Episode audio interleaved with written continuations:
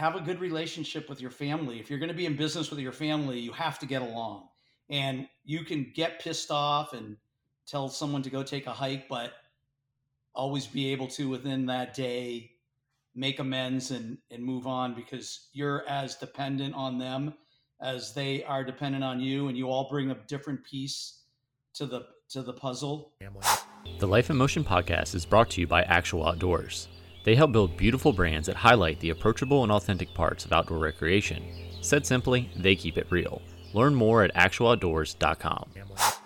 This is the Life in Motion audio experience, a podcast about travel, action sports, culture, and more. What's up, and welcome to episode 173 of Life in Motion. I've got Ron Lahout with me from Lahout's, America's oldest ski shop, which was established in 1920 on a deep passion for the outdoors, their community, and you guessed it, skiing. I'm excited to learn about its rich history and what their shop means to the outdoor community. Ron, thanks for being on the show today. Oh, thanks for having me, Jeremy. Yes, yes, I'm, I'm, I'm so glad that uh, you know uh, Phoebe made this connection, of course, um, and you know a while back when we had her on the show, and and have been kind of um, impressed not only with with our kind of relationship from that side, but also you know learning more about the shop, watching the documentary, and and everything else. It's uh, it's amazing. Yeah, and we got you know the fourth generation uh, taking an interest in the business, so I'm pretty excited about that. So I can maybe retire one day. there we go. That that's the plan. That's the plan. Um, but so and as I mentioned in in the in the uh, the intro, you know, everything kind of started in 1920. So I feel like you know, kind of going all the way back to to the like the very beginning. And so let's, I guess, what is the the the family and the kind of history kind of behind it that that brought I, I guess brought this to life in the first place. Well, my grandfather came from uh, Lebanon, a small village up in the mountains called uh, Blauza. And it was actually, what's ironic is it was actually near the Cedars of Lebanon, which now has a ski area. So they kind of came from ski country, even though they didn't know it at the time. And they immigrated here into uh, New York in the early 1900s. I think it was like 1908. And, um, believe it or not, they made it. They made their way up to uh, New England uh, and eventually Canada because they were all there were a group of uh, guys that all came from the same village, and of course they were looking for employment. And there was work up on the Canadian Railway, so they all went to work uh, in Canada, which were obviously really close to the border. Um, and ended up in this town of Littleton, uh, which where were our main stores located. Um, in 1920, uh, they ended up here because they heard there was uh, employment in ice plant uh, that was located here, and that was back in the day where you know they'd make blocks of ice, and ice would be sold out of these small ma and pa manufacturing plants, and we had one right here up the street from our original store, which is the oldest ski shop. Um, and my grandfather would walk by the store every day. It was the old Grange Hall and saw a sale sign uh, go up in the window and purchase the property for I think like a thousand dollars. Obviously, back then was a yeah. lot of money. And, um, he uh, he and my grandmother uh, opened up the shop, and it was a grocery store uh, while while she ran the store, he peddled dry goods all over the North Country with horse and buggy. And what was really cool was that five other cousins that came with him all opened up similar grocery stores, all within a two mile radius, all on the same street. And of course, that was back in the day when there weren't big grocery stores, so they were all kind of neighborhood grocery stores, but they all uh, they all kind of copied each other and they all did okay and made it through the depression. And um, that's kind of how we ended up here. Yeah. Yeah no that's um, you know obviously the the the story of getting here and, and kind of finding your way and, and uh, pursuing the american dream in, in that instance and kind of you know doing what it takes but then kind of seeing this this opportunity of um, okay here's this shopping i'm definitely curious to know like what a thousand dollars back then equates to nowadays as you mentioned uh, you know there's there's a, an account for that but and and kind of taking taking that risk to do that and then of course kind of the rest of the family kind of following suit in that way so you know you mentioned it started you know as a as a kind of grocery uh, type type place um, and I be- and I believe you know from from the storage and stuff there was an apartment above that as well right?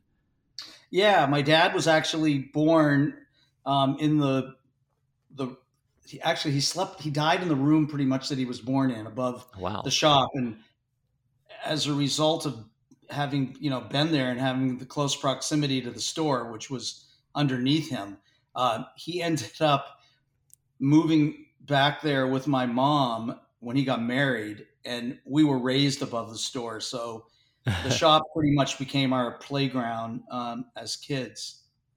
Um, so it wasn't really it wasn't really work. It was always just kind of like fun to be down there. And that was also back in the day when uh, we had penny candy and ice cream and beer and all that fun stuff. So it was a, it was a cool place to hang out. But probably should tell you a little about a little bit about how it went from a grocery store and dry goods to a ski shop. Yeah. So my dad um, went to, uh, was in the service went to Notre Dame, hoping to go to law school, and war broke out, and he had he was struggling in school and just decided to enlist and um, was gone for like four years came back and was uh, contemplating if he should go back to school or if he should come back to the store because his dad had passed away early on when he was 12 so it was actually my grandmother um, who was a really strong woman that was running the grocery store. And he had a sister two sisters that were helping and he had that moment where he had to decide am I going to pursue something that I want to pursue or am I going to go back and help my family out? And he chose the latter and took a train back um, from Indiana and went went to work in the shop at like early I think he was 21 years old. Wow. Yeah, and um and doing that and and then and listening to to the documentary and stuff. So was in I guess when did he fall in love? Because um, if I'm not mistaken, he's kind of the one who brought the skiing to there eventually. Right. But before it even got to that point, um, what was there like a skiing? I guess like obviously it was a lot different than it is to now as far as popularity and stuff goes. I'm sure. So, well, he, was that he grew up? He grew up skiing, of course, like we all did. There was a small um, park nearby that had a rope tow called Remick Park, and he started there, and then we had another little local ski area called Mount Eustis, which I was involved in reviving about 10 years ago. And you transition from Remick Park rope tow, which was a very small ski hill, to Mount Eustis, which was bigger, and then to Cannon Mountain.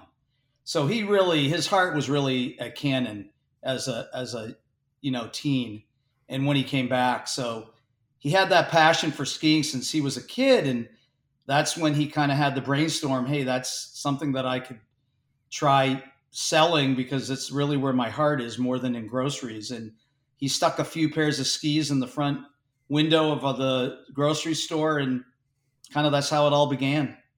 Yeah that's that's awesome because you know not only you know being hey i'm gonna i'm gonna go back and i'm gonna you know help my family um, run the shop and, and do all that stuff but then at the same time like well how can i do that? But also you know, kind of, you know, I have my passion for for skiing and, and the outdoors and everything like that. How can I bring that into the family business in that sense? And then obviously, um, it kind of started from there. So, and uh, you know, I guess what what was kind of are there like any stories? I guess of like the the very beginning of like what the um, I guess the community kind of feedback and stuff was for something. Obviously, it's the, the oldest shop in in America, um, ski shop, but I guess what what did that kind of do for the community once there was sort of that that focus? You know, did it did skiing and stuff like that increase, or or kind of what what happened? Well, my dad was pretty influential as far as getting people on the on the hill, and he volunteered his time and taught a lot of young kids uh, how to ski, and uh,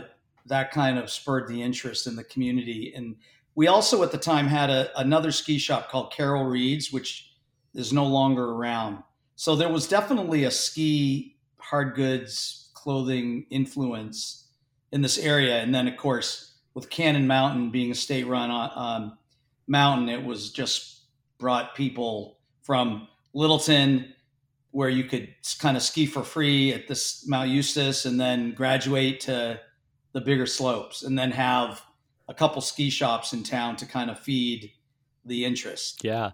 No, that's great. And and like the the give back aspect of it as far as, you know, teaching others to ski and that stuff. And I'm sure there was um that was a good you know being out on the slopes or the mountain or wherever was probably a, a great outlet for uh, for him especially you know during during those times of you know the the depression and, and then war and, and everything like that i'm sure that was a great spot to kind of sit back and kind of reconnect and you know like everybody's kind of looking for nowadays but to hear stories similar to that you know way back when is is uh, inspiring yeah and his and his sister who was never married worked close to his side and she would frequent this Mittersill, which is on the backside of Cannon, which uh, also had, was closed for quite some time and was reopened. But it was the um, it was a small hill uh, ski area that kind of mimicked uh, the Alps because um, an Austrian uh, architect came in and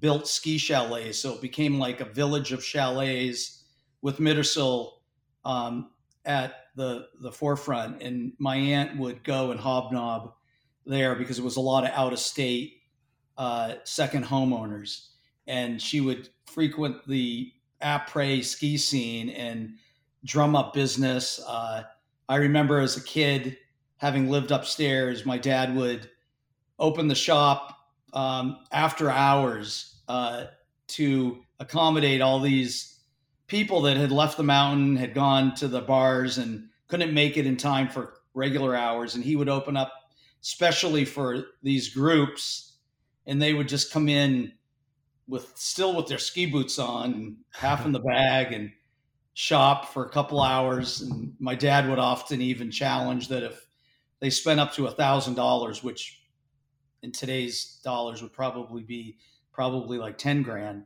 he would flip a coin with them. And if depending on who won, they would get the product for half price or full price. and I, I, remember that watching that him as a as a kid doing that. It's pretty pretty cool. Uh, That's times for retail and the whole uh, the whole ski industry was quite different than today. Yeah, no, that's that's. I mean, one, you know, kind of the hustling uh, at the at the scope the slopes to get them there, and then obviously the the kind of open the doors after hours. Um, so I, I am curious if you do know what what was his uh, win loss ratio on the coin flip. well, I would I would say he often lost. that's that's uh, funny. Uh, yeah, kind of unique, uh, unique uh, marketing uh, back then. That's that's yeah. Great. I mean, what was also unique was my my dad never hired anybody outside the family except one one guy that was our ski technician. Uh, he never bought a bag. He had all of the local neighborhood people bring their back then. Of course, when you went to the grocery store, you got a paper bag. Uh, local local neighbors would bring their bags to the store, so he would have bags to put clothing in and he operated for years until we came back home uh, to take over for him in 1983. He operated the entire store on a payphone. And wow. it was so funny because he would call his reps to order, and they all knew that if the phone rang three times and and you and it hung up because of course there wasn't a way to identify who was calling you back then because wasn't digital they would know that it was Joe Lahout calling to place an order. They better call him back right away. And uh, this it was just very unique uh, way to you know he, he, was very conscious of keeping overhead down to to as low as it could go. So you know, no payroll, uh, no phone expense, no supply expense, and uh, it was just unusual that you know the mid 80s, which there was technology had just started and there was a lot going on. He just never changed. So it was a big deal for us, uh, my brother and I, uh, eventually all three brothers came back and uh, to slowly try to change what he had built. But he kind of set back and was not, you know, which was unusual having controlled something and having it his baby for all those years. He kind of let us do our own thing, and uh, we just kind of slowly it changed. I mean, obviously not. We didn't modernize things too quickly, um, and just grew the business while he kind of stood behind the counter and was the PR guy and kind of worked for free and kind of watched us grow. that's that's um that's great and and you know he, hearing those stories and the family stories and stuff of of you know those things such as like the payphone and everything else is um I don't know those are always kind of uh, heartwarm warming, I guess, just to hear that in general. I'm sure from your perspective, even more, especially yeah. you know where you've where you've taken it. So, but eh, so so you mentioned obviously you, you know you grew up kind of um, within the shop, above the shop, everything. Um, and so I guess you you had a natural love for skiing and the outdoors and stuff like that.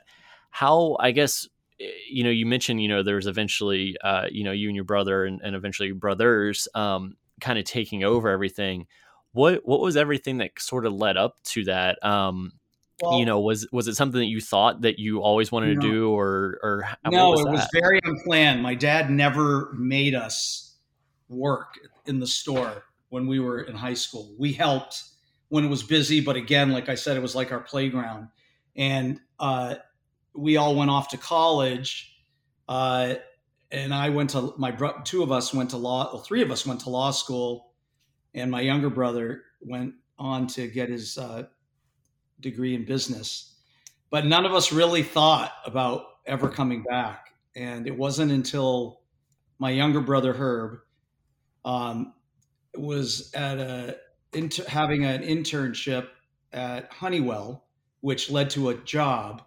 And he was coming back on weekends to help my dad in the store because he kind of had an interest and he was kind of feeling it out. And kind of getting a feel for the corporate world, not that appealing to him being behind a desk. And um, so he did that for about six months and then called me out of the blue. I was practicing law with a nonprofit in Washington, uh, doing immigration law for the Arab American Anti Discrimination Committee. And um, he said, I got an idea. Uh, would you be willing to fly home and we can talk about it? And I said, Well, what's this about? He goes, just an idea about the shop. And I'm like, okay. And I flew home. It was in the spring. Uh, we jumped in the car the next day and drove about an hour south on 93 just to chat. And I remember it was a conversation about, hey, I think dad's ready to sell. And I just would hate to see this going to anyone else and i'm interested. I think together we could really make a good team. I, of course i had lived with him all through college so we were pretty we're all pretty tight. Um, i what would you what what would it take to get you to consider coming back here? And um, i don't think i really gave it a whole lot of thought and i just went back to dc gave my notice and i was back in New Hampshire within like three months. and it was Herb and I working in the shop underneath coats where our desk was, hanging from the ceiling with a meat counter and a hamburger grinder and beer and penny candy and ski clothing and skis. And it was just a eclectic, uh, small store packed with product. And we kind of operated like that for about a year. Of course, within a month, we got a payphone, so that was like a big progress. and um, yeah, we just kind of did it. I was 26 years old, he was 23, and we just gave up everything and came back to uh, our hometown. Yeah, no, that's amazing, and it sounds like you know, leading up to that point, um, you know, you all didn't necessarily have um, I feel like not having interest is, is the wrong word, but not having an interest to uh, or think that oh hey maybe one day we'll take over the shop. But it sounds like as soon as you know there was there was the talks about possibly selling it, and then obviously kind of everything that led up to that. Well, I don't want you know some some other family take over because so much rich heritage and that stuff that almost seemed like kind of the their turning point for for uh, you and your and your brothers in, in that sense how big of a transition was that i guess you know going through you know uh, law school then you know eventually getting a, a job as a lawyer and, and doing all this stuff then kind of going back you know going back to the shop i mean was that a big uh, shift i guess or was it sort of like as soon as really. you made that not decision really. you were just ready yeah not really i mean we were brought up in a pretty ethnic household with uh, you know parents that we hung out with and got along with and i mean i was sleeping in my boyhood bedroom for a year before my brother and i bought a condo and, and separated but uh, you know we were we were back home living in our bedrooms where we were born, having our parents, you know, my mom make us dinner and working with both of them to kind of get this to the next level. And uh, we really didn't have a plan. Like we had no idea that we would be growing and that we were the oldest ski shop and that we would open up a bunch of locations uh, in Lincoln and uh, be able to raise families because financially we had no idea where we were going to end up. I mean, my dad put four kids through undergrad and grad school, and we figured, hey, it has to do okay for him to be able to do that. I mean, of course, that was back when, you know, Boston College was like 15,000 or 12,000 a year. Yeah. Um, we really didn't have a plan. We just kind of took a day at a time, worked seven days a week, got in the store at 7:30, got left out left at 7 and just busted our butts um, learning it. Started by adding on to the original store, did two or three additions, then had an opportunity in the late 80s to open Bias Shop in uh, Lincoln. Started in one little building, expanded to two other buildings that were on each side of it, connected them with these little runways, and then just started expanding and had more opportunities in Lincoln. So we moved to a bigger location, and then um, in the 90s we started opening up concept shops because we have two north at, at the current time we have two North Face Patagonia stores. We have a Prana Cool store. We have Lahout Tees, which is souvenirs.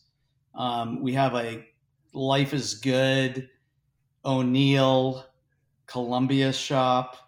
So we just kind of I would say we winged it. We never had a financial plan. We never had a financial advisor. Um, we were fortunate enough to eventually own all our properties, so that helped with the overhead.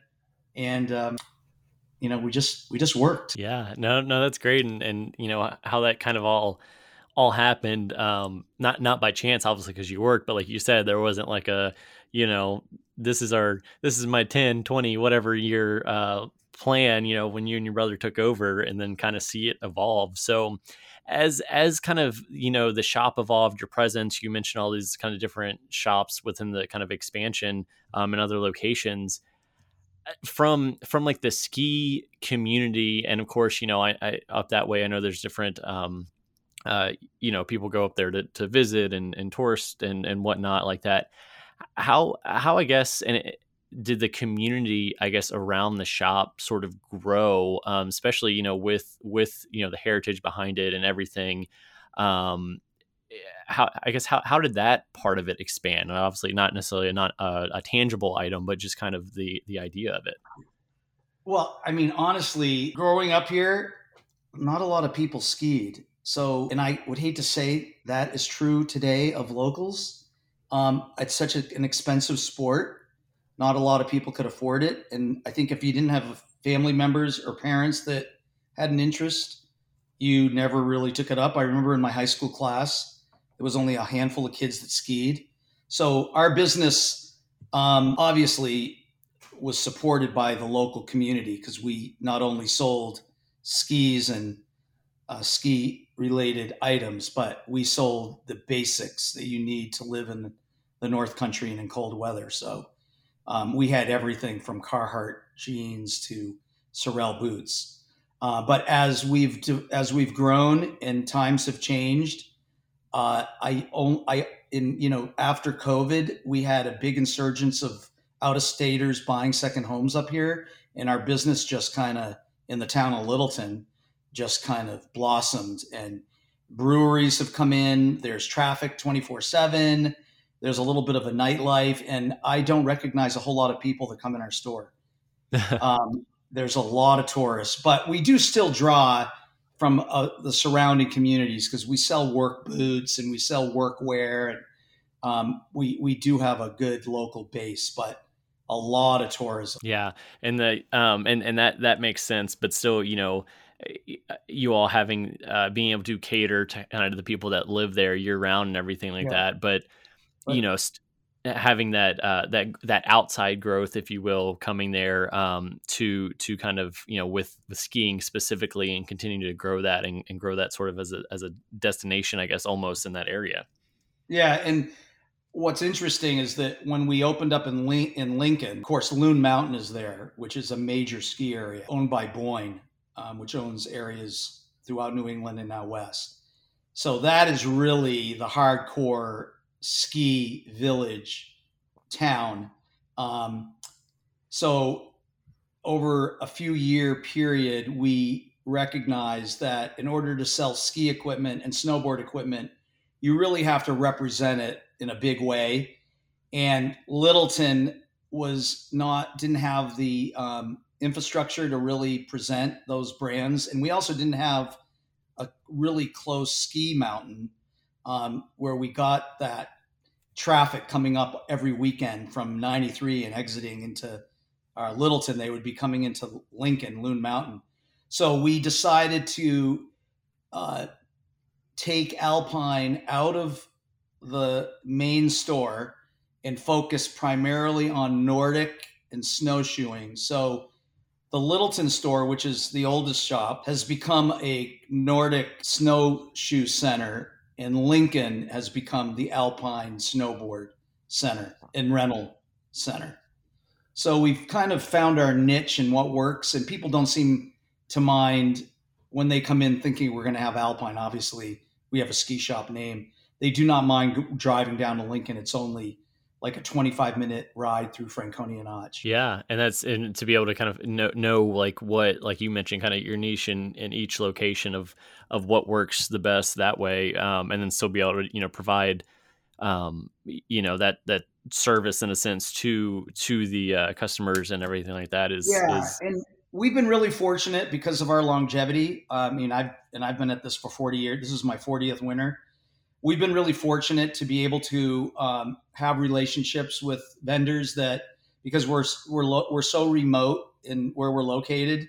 There's not a lot of competition, so we were the first. You know, this whole concept thing I talk about back in the you know 90s. Concept stores really weren't. I mean, there weren't a lot of uh, outlet stores and concept shops and you know brands that had their own stores. Everything was sell, sold through a second party. Like there weren't North Face stores that were owned by corporate. There were North Face store uh, retailers that represented the brand. So we kind of got in on the ground level of opening up uh, concept shops. Patagonia was our first one, and that was like you know pretty prestigious company that allowed us to open up our own Lahout's Patagonia store. And after we did that, this whole thing clicked, and we just started to go crazy. We did Columbia and we did Burton and we did Life is Good. And um, just recently we opened up an O'Neill store and um, that's kind of like our latest concept. And uh, that's kind of the direction we're going in. Um, to be able to represent a brand at its, t- you know, nuts to bolts is pretty cool, especially if it's something that people really like and has got great brand recognition. Um, we found that to be a really easy way to grow, especially if you have the support from the companies coming in and fixturing and lighting and uh, giving you great terms. Um, it's uh, it's pretty much a no brainer. And you know, again, I have to repeat that we're very fortunate that um, we've been able to survive all these years. Uh, you know, with the uh, competition of the online industry uh, we've been able to create a niche where customer service is foremost and we have a staff that is very committed and very very good at customer service and have several people that have been with us for over 30 years. Uh, so we kind of pride ourselves in creating a unique shopping experience, fun, friendly, um, service oriented. You can hang out, chill out, and have a good time um, while shopping. And you know, it's it's a little unique.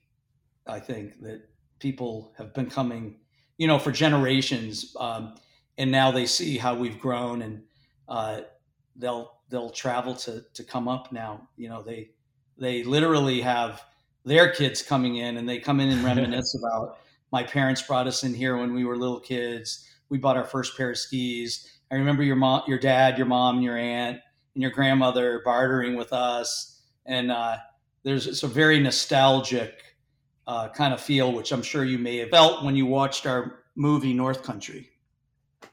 Yeah, absolutely. And it's it you know in that in that sense it sort of you know comes around full circle. You know, obviously there's there's uh, your own family history within it, but now now you're you're sort of creating that own sort of uh, history for your customers and that same experience, um, so they can kind of have that that memory, like you said, every time they visit, um, you know, one of the shops or or whatnot. So I think that's that's really important, um, you know, and and to be to be mindful of those things in in the service and customer service and everything like that, um, and to continue to you know be be that staple within the community. So as as you kind of look forward, is that kind of the the main um, I guess the main focus, as you mentioned, kind of more, looking more at the concept stuff, or there or is there anything else, I guess, in that regards um, that that you would want to share? We've got our we've, we've got a couple options coming up, possibly in the spring. Uh, I don't want to I don't want to mention them, but they're very recognized. Uh, one very recognized athletic brand that is pretty hot right now. Um, that's highly considering opening up a concept shop.